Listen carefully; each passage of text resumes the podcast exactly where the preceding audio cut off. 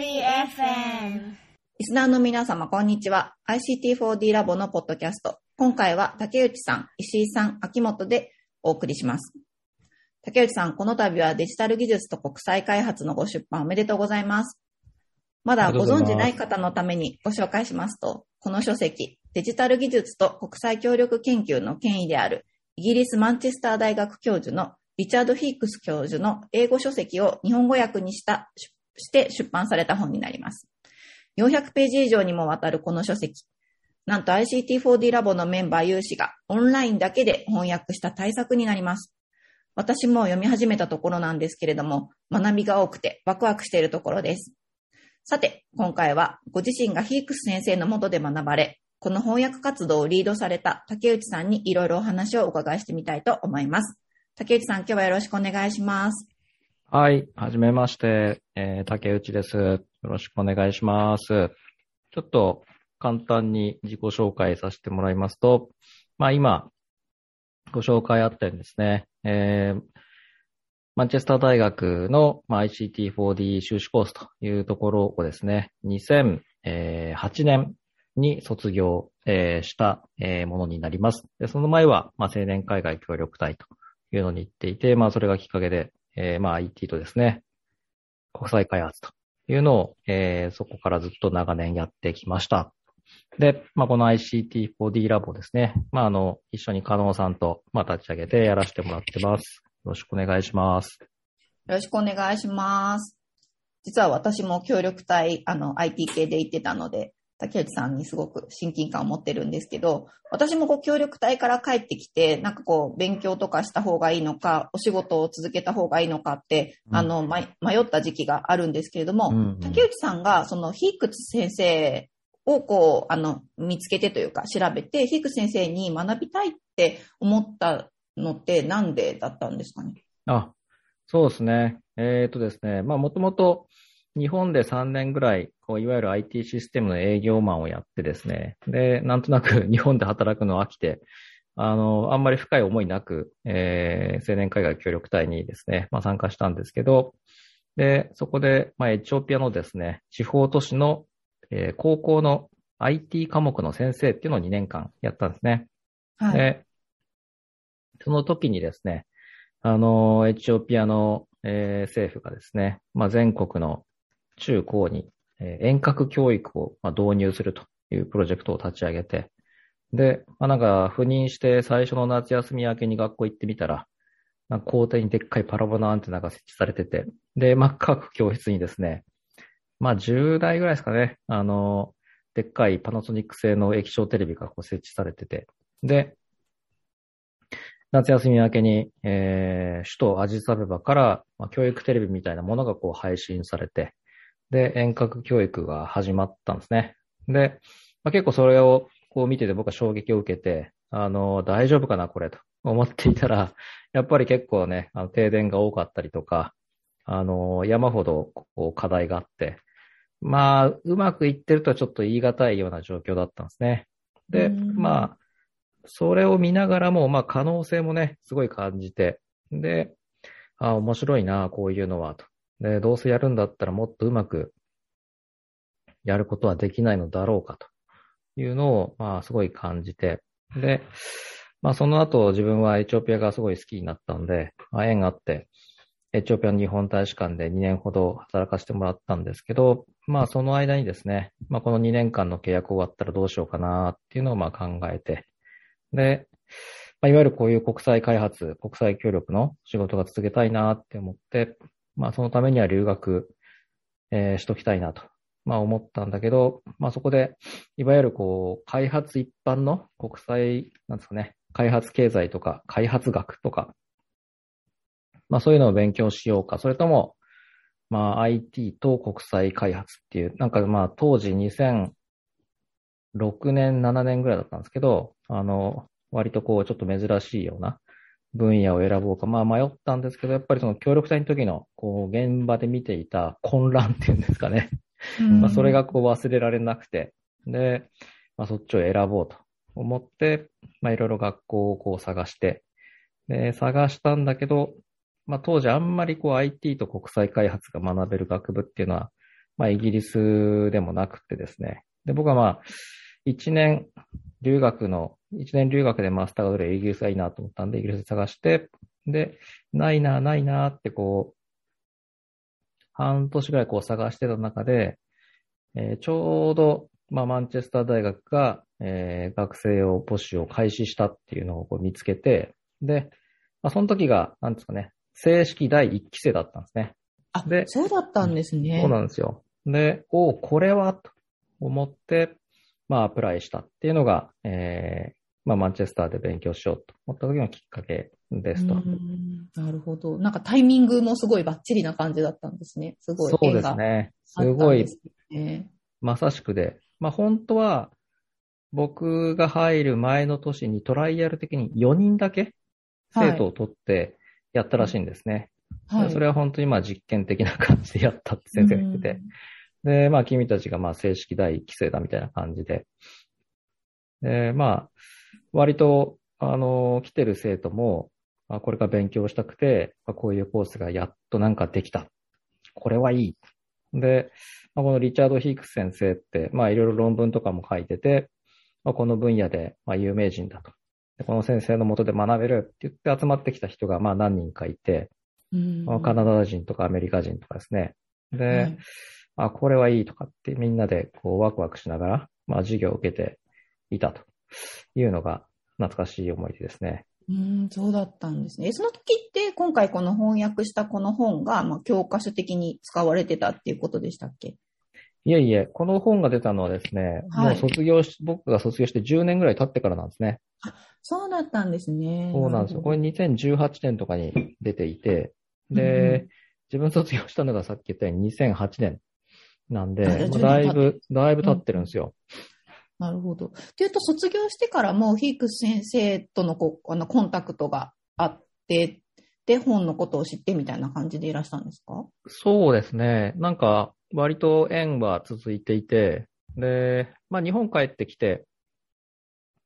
まあ IT とこう国際開発っていう情報があまりに日本語で少ないなと思って、で、まあ ICT4D ブログを始めたんですね。はい。まあないならちょっと自分でやってみようかっていうんで。で、まあそしたら、まあヒーク先生もなんか、割とヒーク先生のこう論文とか、先生が書いてるブログとかを参照するような感じの記事とかも載せてたら、あの、あ、こういうのやってんだね、みたいな感じで、はい、メッセージをくれたこともあったりとか、なるほど。あと、JICA 時代にはですね、自分が JICA で働いていた時には、まさに、はい、あの、加納さんと同じ部署にいた頃だから2011年、2年ぐらいですかね。時に、まあ、先生たまたま日本に来るっていうのがあって、まあ、日本でやったら留学フェアみたいなのあるじゃないですか、たまに。はい、ありますね。うんうん。で、あれでマンチェスター大学の宣伝に日本に今度行くんだっていう話をどっかから聞いて、で、はい、あじゃあ来るんだったらちょっと JICA でなんか講演みたいのしてよっていうお願いをして、うんうん、で、内部向けの勉強会やってもらったりとかして、で、まあその、その時だったかな、その別の時だったっけな、なんか、一緒にまた日本で、あの、飲み屋に 何人かで行って、なんかね、先生のお子さんが日本で、日本に留学したのかな確か。あ、そうなんですね。うん。京都か四国かあっちの方にいて、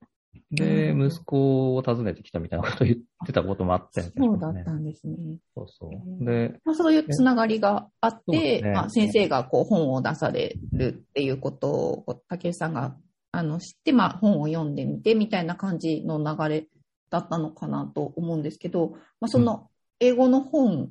じゃないですか。で、それを、ま、竹内さんが、もう卒業したけれども、その本を読んで、じゃあちょっと翻訳してみたいな、みたいな、思った、なんか理由とかってあるんですか？そう、これはですね、あの、まあ、さっき卒業して、10年ぐらい、10年以上前に卒業して日本に来て、あ、はい、日本で ICT4D の情報って日本語ほとんどないなって思って、まあブログを始めたって言ったじゃないですか。で、うん。うん、それとは逆に、それから10年経って、はい。すごいこう、まあデジタル技術と国際開発とかが、こう流行ってきて、で、まあ当たり前のように、まあ、新聞とかね、日経新聞とかでもこう、モバイルマネーが途上国で使われてるみたいなのがこう出てきたりとかして、すごい流行ってきたなっていうのを感じてたんですよね。いで、流行ってきてたな、流行ってきたなっていうのを、まあ、感じるとともに、なんとなくこう、やばいなっていう思いもあって、何がやばいかというと、まあ、僕がそのエチオピアで見た遠隔教育のプロジェクトのように、いや、いっぱい失敗するんじゃないかなって思ったんですね。で、まあ今だからこそ、まあ結構この本のニーズがあるんじゃないかなと、うん、いうふうに思って、えー、まあ翻訳してみたいなって思った感じですかね。なるほど。ICT4D. じゃあ、そしたら、次、石井からも質問させていただきます。僕も、あの、翻訳プロジェクトに関わったものなんですけれども、えっと僕からの質問は、ヒークス先生は、あの、日本語出版するということを、まあ、こちらからお伝えしたときに、どんな反応をしてくれましたか？ああ、そうそう。いや、最初結構自分もどんな反応来るかなって、おっかなびっくりで。ね、しかもこう、最初に、そうそう、あの、日本語にしようと思うんだ、で、いう相談をしたときに、メールで返ってきた答えが、まあ、いいねっていう返事だったんだけど、なん、その、我々のこの ICT4D ラボが翻訳するんじゃなくて、なんかこう専門の翻訳会社にお願いするつもりなのかなって勘違いしてたみたいですね。ああ、はい。で、そのなんか翻訳会社と、えー、を紹介してくれれば、あの、出版社つなぐよみたいな、確かそんな返事が来たかなっていう気がしてて。で、いやいや違うんですと。これ俺たちがやるんですけどっていう、そう、まあ説明をして、で、まあ、ICT4D ラボっていうのやってるんですという話と、まあそこにはね、あの、ヒクス先生の教え子である、のね、石田さんとか野田さんとはいはか、まあ何人かのメンバーもいて、で、うんあの国際開発業界でバリバリやってる、まあ、JICA で働いてる人がいたりとか、国際機関で働いてる人がいたりだとか、まあ、こんなメンツで、あの、やろうとしてるんですっていうのを説明して、で、おおそれは、それはいいねと、うん、いう感じで、まあ、あの、そうですね、うん、まあ、快諾してくれたというような感じですかね。うん。うん、まさか、チームでって思ってなかったと 思うんですそうそう、最初多分まさかはい、その、このチームでと思ってなかったのかなと思うんですけど。最近も Facebook で結構感謝の、なんかコメントみたいなことも残してくれてますよね。そうそうそうそう、残してくれましたね。いや、あれ別に、いついつ出ますよって、正確には伝えてなくて、あのー、3月ぐらいに出るぐらいなトーンでしか伝えてなかったにもかかわらず、ちゃんとチェックして、あの、発売日に、あの、一目散にコメントを書いてくれたんで、すごいありがたかったですね。うんはい。はいえーえ、またちょっと質問させてください。なんかその、えっと、この本を翻訳しようと思ったきっかけが、こうちょっとやばいって思ったってことだったかなと思うんですけど、うん実際翻訳をこうされてみて、あの、この部分、このフレームワークとか、こういうフレーズはちょっとこの開発業界の人とかにこう役立つんじゃないかなみたいな、特に印象に残ってるところとか、もしあれば教えていただけますか？そうですね。あのーまあ多分ね、秋元さんとか石井さんとか、あのーまあ、このラボでの付き合いが長いんで、ああ、あれねっていう感じだと思うんですけど、あのーまあ、いくつかあるんだけど、そうだな、まあ、3つぐらい言うとですね、初っ端の方に、本当もう始まって10ページぐらい前のところに、こう、I えーなんだ、情報バリューチェーンの、えーシップソダーステップっていうのが出てくるんですね。で、はいまあ、それ何かっていうと、まあ、データが、こう、いかに有益なものに変わるかっていうプロセスが書いてあって、まあ、データっていうのはただ単純に数字が並んでるだけだったり、文字が並んでるだけだもんですよ、と。まあ、それが何らかの、こう、いわゆる IT システムというものの中に取り込まれて、で、こう意味のある情報として、まあ、出力されて、で、その出力された情報を、まあ、受益者、まあ、人間が、こう、受けて、で、そのなんかこう便利な情報、有益な情報に基づいて、今まで以上になんか良い意思決定ができて、で、意思決定に基づいてなんか行動するから、その、より収入が上がるとか、あの、病気が治るとか、なんかそういういい結果が、あの、出てきますっていう、そういう フレームワークというか、モデルがあるんですよね。で、ものすごくシンプルで言われりゃその通りだよね。何があったら死んだろうって思うんだけど、あの、意外とこういうのが大事だなってすごい思っていて、で、なんですかね。こう、シンプルに考えちゃうと、なんか情報システム、ね、IT システムっていうと、まあデータがインプットされて出力されるっていう、そこまでを捉えがちなんだけど、まあそこで出てきた情報が、本当に、あの、開発インパクトにつながるのかっていうところまで、まあ見なきゃいけないよっていうことを、まあ示唆してるという感じなんですよね。でなんかもうちょっとわかりやすく、あの、具体例で言うと、ね、例えばあの、農家さん向けの、途上国で農家さん向けの、まあ、市場情報なんかをね、こう届ける、えー、サービスがたくさんあると思うんですけど、まあ、ああいう情報も、こう市場情報が農家に届きゃそれでいいのかっていうとそうじゃなくて、その市場情報が、まあ、例えばね、マーケット ABC を比較して、まあ、どれが一番いいかっていうのまでわかるとか、で、さらにそこから、マーケット ABC でマーケット A の方が高い値段で売れるんだけど、A のところに行くには、交通機関使わなきゃいけないと。うん。で、それを使うと、やっぱり時間もかかるし、お金もかかる。だから多少安くっても、マーケット B の方が近くていいとかですね。まあ、そういうちゃんとした意思判断、意思決定が、まあ、できないと、農家さんの収入が上がるみたいな、まあそういう本当のインパクトにはつながんないよっていう、まあそういうのを示唆してる。で、まあ、ここいう、なんていうんですかね、広い視野で情報システムを理解するっていうのがとっても重要なんじゃないかなというふうに思ってます。そうですね。で、まあ、同じような視点でね、オニオンリングモデルっていうやつがあったりだとか、えー、しますと。まあ、その辺がですね、で、さっき参考って、ね、もう一個言うと、あの、本のですね、これは64ページになるんですけど、え ICT に関する役割のはしごって書いてあって、こう、情報システムを、まあ、途上国で使う人たちが、まあ、どういう立場にいるかっていうのを説明してるんですね。で、一番簡単なレベルっていうか、低いレベルみたいのは、もう単なるユーザーっていうんですかね、使うだけ。あの、サービスを消費するだけの、ただの消費者ですと。で、そこからこう上がっていくと、まあ、自分たちで、まあ、サービスだとか情報だとかをこう作り出していく、まあ、クリエイターとか、まあ、イネーブラーとか、プロデューサーとか、で、一番上がイノベーターってなってるんですけど、まあ、そういう自分たちが作り手に変わっていくみたいな、まあ、そういうのを示した図があって、まあ、これも結構こう、示唆が、あと示唆に富んでるな、という思っている、えー、モデルだったりしますと。で、ね、単純にこうウェブサイト見ていい情報あるでしょうみたいな、それだけじゃ面白くないからみんな使わなくなっちゃって、まあ、今の SNS だとか YouTube みたいに自分でコンテンツをこう作っていけるみたいな。まあそうなっていくと本当に受け入れられていくよみたいな、まあそういうことを示唆してるのかなっていうふうに思ってます。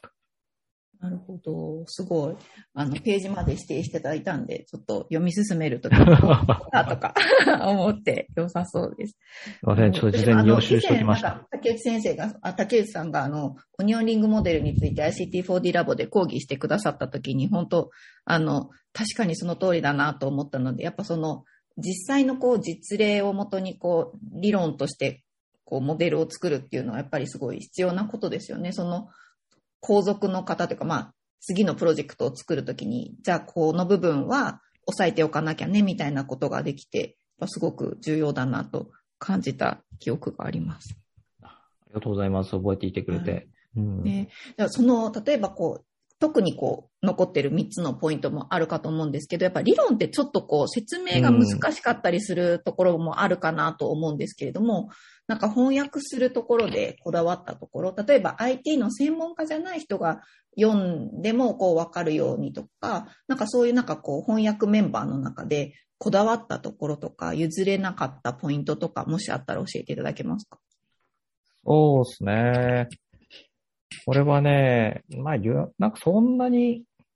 こだわりがあるわけでもなくやっていたなって振り返って思うんですけど、まあでも、なんだろうな、まあ全体を通してこの本って別にこうテクノロジー、技術技術した本じゃないですよね。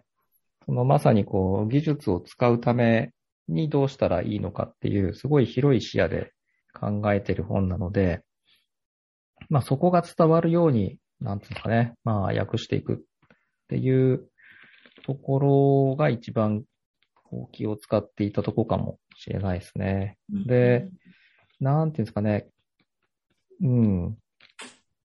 あとは、やっぱりこう、最初の1、2、3章みたいなところで、1、2、3章でこう理論みたいのを説明して、で、残りの4、5、6、7、8っていうところで、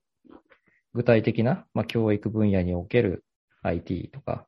えー経済発展のための IT とか、まあそういう各分野の話になってくるんですけど、やっぱこう、1、2、3章で言ってることを応用して、他の章で、えーまあ具体的な事例が、こう、フレームワークに基づいて分析されてるみたいのがあるんで、まあそこはなんとなく、あの、分かってもらえるように、えー訳したっていうのはありますね。なるほど。ありがとうございます。ICT4D development. 結構今回の翻訳プロジェクトは、まあ時間もかけてうん行ったと思うんですけど、うんまあ翻訳の前と後で、本の内容に関して、なんか新しい発見などがありましたか？そうですね。本の内容で、うん、なんかあの、改めて読んでみて、いいこと言ってるな っていうのはあったりして、はいあの、まあ、加納さんも確かそんな感じのブログを前書いてましたけど、あの、うん、この中で書いてあることから、あ、これも今のね、あの、10年ぐらい前から神戸情報大学院大学ってところの先生もやらせてもらってますけど、あ、これちょっと授業の中であの入れようとかって思ったことはありますね。はいはい。結構翻訳作業する前にも、一回全部の章のおさらいというか、そういう作業をマンチェスターの ICT4D コース出た何人かのメンバーをうん中心にやっていただいたのも、結構影響はありますかね？そうですね。まあ実際僕自身はこの本を使って、ね、大学院で勉強したわけじゃなくて、卒業した後に、まああの、出版された本なんで、まさにこれを使って勉強してた野田さんとかに、あの、第9回にわたるミニ講義をやってもらえたのは大変嬉しかったですね。僕も勉強になりました。ね。結構本が、あ、竹内さんがマンチェスター大の ICT4D 出て、その後にまた本が出て、その後にまたあの日本語に訳してるという、うー時間の順序になってますけど、あの、竹内さんが ICT4D コース大学院出てから、うん。今の ICT4D 業界の変化、ここまで見てきて、どんな変化がありましたか？そうですね。まあさっき言ったみたいに、ね、当時はマイナー分野だったのが、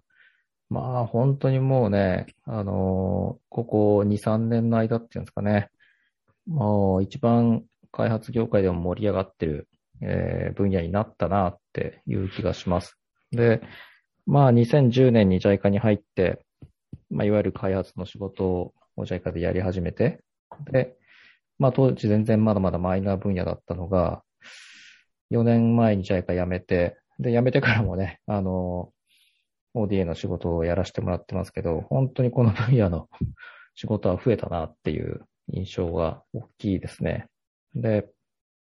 特に今まで、いわゆる途上国開発みたいのに、そんなにこう、関係性が深くなかったスタートアップだとかが、こう、その IT を使ったサービスの担い手として、どんどんどんどんこう絡んでくるようになって、あの、プレイヤーも随分変わったなっていう気がしますね。うんあとは、なんだろう。うん。あ、どうぞどうぞ。あ、どうぞどうぞ。あ、いや、時代がこう、あの、流れてきてるんだなっていう感じです。うん。そうですね。やっぱり、なんかね、その、多分、まあ、日本の中でもね、随分これ盛り上がってんなっていう理由の一つは、まあ、石井さんとかね、あの、まだね、学部卒業して、これから大学院っていう若い世代だと思うけど、そういう世代の人が、あの、まあ、単に金儲けするんじゃ面白くないよと。あの、より社会課題の解決みたいのを、面白いチャレンジなことやってこうよみたいな、多分そういう、こう、ムードが盛り上がってきてるっていうのもあるんだろうなってすごい感じますね。うんうんうん。確かに、そうですね。結構僕の同世代の中でも、結構就活の時とかは、そういう社会貢献とか社会課題とかは、うん結構見てる層は多いかなっていうふうに感じてますね。なので、読んでも層も広がり出そうな感じはします。ICT4D. あの、竹内さんがまあこの本をこう、あの、日本語にして広めたいなって思われた時に、まあその、例えば JICA の仲間であるとか、うん。あの、協力隊の仲間とかに声をかけることとかもできたかなと思うんですけど、あの、翻訳をチームでやろうって思った時に、オンラインコミュニティっていう、まあ、じリアルで会ったことがない人たちと、こう、組むことにした時って、なんかこう、理由みたいなのあったんですか？そうですね。なんか明確な理由は、明確な理由があったわけじゃない気がするけれども、まあ、この ICT4D ラボ立ち上げる前に、まあ、なんか、いつかこの本日本語できたらいいねみたいなことは考えていて、で、まあ、このじゃあラボをやろうか、オンラインコミュニティやろうかって加納さんと話して、で、まあ、コミュニティで何やろうかって思った時に、ああ、なんか翻訳や、やれないかなと、まあ、シンプルに思ったっていうのがきっかけですね。で、あとはまあ、単純にこれ絶対一人じゃできないなっていうのがすごいボリュームですもんね。ボリュームが400ページ多すぎて、絶対一人じゃできないなっていうのもあったっていうのと、なんとなくオンラインコミュニティでね、本当に翻訳して出版できたら、あの、面白いなっていう思いと、まあ正直、僕自身の中でなんか出版する、こんなにちゃんとした形で出版するっていうところまでは、あんまり本気で考えてなくて、はい。で、うん。どっちかっていうと、まあ、コミュニティの中での勉強用に、うん。あのーまあ、翻訳して、まあ、このコミュニティの中での、なんていうんですかね、テキスト的に、まあ、使えればそれでもいいんじゃないの？と。あんまり別に出版できなくても、あの、それはそれで我々の勉強になるし、あの、いいんじゃないぐらいに思ってたんですよね。まあ、ところ、が、あの、まあ、コミュニティでやろうよって言ったら結構みんなが、まあ、やるからには出版目指そうっていう、こう、ムードになってきて、すごいですよね。流されるう。ように、えーここまで来たみたいな感じでしたね。いや、出版って本当すごいことだなと思います。その翻訳してから出版するまで、まあ、あの、かなり時間もかけて活動されてきたかと思うんですけど、特にこれ大変だったなとか、あ、これはやっぱいい思い出だよな、みたいなのあったら、ぜひ聞かせてください。そうですね。あのね、第2章、石井さんが、野さんと分担して訳してくれた。やっぱ石井さんがね、訳してくれたところの直すのが大変で大変で。っていうのは冗談ですけど。いやいやあ、の訳語選択が大変でした。いや、なんか、なんつうんですかね、この本だから大変っていうか、いや、いやまあ、本当に翻訳出版ってすごい大変なんだなっていうのはもうシンプルに思いましたね。もう、訳をどういうふうにね、選ぶのかとか、あの、出てきた単語、同じ単語だったら全部同じ訳に統一するのかしないのかとかう、ん。わかりにくい単語ね、インスティチューションとかってすげえ意味いっぱいあるじゃないですか。このインスティチューションどっちでどう訳すみたいなやつとか、まああの、前て英語のままにしといた方がいいんじゃないとか、まあそういう悩むところはね、たくさん、まあありましたけど、まあ一人で悶々と悩むというよりかは、まあ、基本的にはあのみんなと一緒に、あの、そういうのを話しながらできたんで、まあよかったなって思いますね。ICT4D. こんな大変な翻訳作業でしたけど、今回のインタビュー最後の質問で、ズバリ、あの、どんな人にこの本を読んでもらいたいと思ってますか？そうですね。まあ、これね、もともと、あの、ヒクス先生が書いた原書の方にもこんな人に読んでほしいみたいのが書いてあって、で、まあ、そっぱの確か書いてあるのは、やっぱり、基本的にはね、これ、大学院のテキストみたいな、こう、感じになっているので、まあ、この分野をこう勉強する大学生、大学院生に、まあ、読んでもらいたいというのが一つあるかなと思います。まあ、これはまあ、ヒク先生の、えー、なんですかね、意図の通りと。ですかね。で、あとは、結構その、IT 業界で、こう、仕事、まあ、新卒で IT 業界とかに入ってやっていて、まあ、数年やって、で、ある程度、まあ、仕事も身についたと。で、なんかせっかく身についたこの知識を使って、なんかこう、もうちょっと社会貢献みたいなことをしていきたいな、みたいに思ったときに、まあ、選択肢が、まあ、いくつかあると思うんですけど、おまあ、思い切りのいい人は割と、あ、じゃあもう協力隊に行こうみたいな感じで、ポーンと、まあ、協力隊に行ったりとか、まあ、金銭的に余裕がある人は、あ、じゃあもうキャリアチェンジのために留学しよう。で、まあ、まさにこれね、マンチェスター大学に留学したりとか、すると思うんだけど、まあ、そうじゃない人って、たくさんいると思うんですよね。いや、そこまではっていう。で、そういう人にね、ぜひなんか読んでもらいたいなっていう気がします。で、あ、こういう分野があるんだっていうのとか、あ、これもね、読んでみて、すごい、あの、ドハマりするんだったら、まあ、本気で、じゃあ留学しようとかって考えてもらってもいいし、まあ、逆になんかこう、アカデミックすぎて面白くねえなって思うんだったら、まあ、留学なんかしなくても、あの、それこそね、えー、途上国でソリューションを展開しているようなスタートアップにそのまま行こうとか、そういう道もあると思うし、なんかまあ、そういう、こう、関心を持ち始めた人にですね、読んでもらえたらいいのかなっていうふうに思います。で、これはあの、出版まですごい、あの、なんですかね、支援してくれた日本評論者の担当の方も、すごいあの、いい人で、結構その、いろいろ出てくる専門用語みたいなやつに、あの、中をつけましょうと言ってくれたんですね。で、ついついなんか自分も気がつけば、まあこの業界で、えー、何年ぐらい仕事してるんですかね。あ20年とは言わないけど、まあ協力隊に行った時から数えると20年ぐらいやってるのもあって、なんか自分の中の当たり前が世間一般の当たり前と勘違い、えーし始める年になっていて、で、その出版社の担当の方から、いや、これはちょっとわかりにくいから、あの、中つけましょうよ、とか、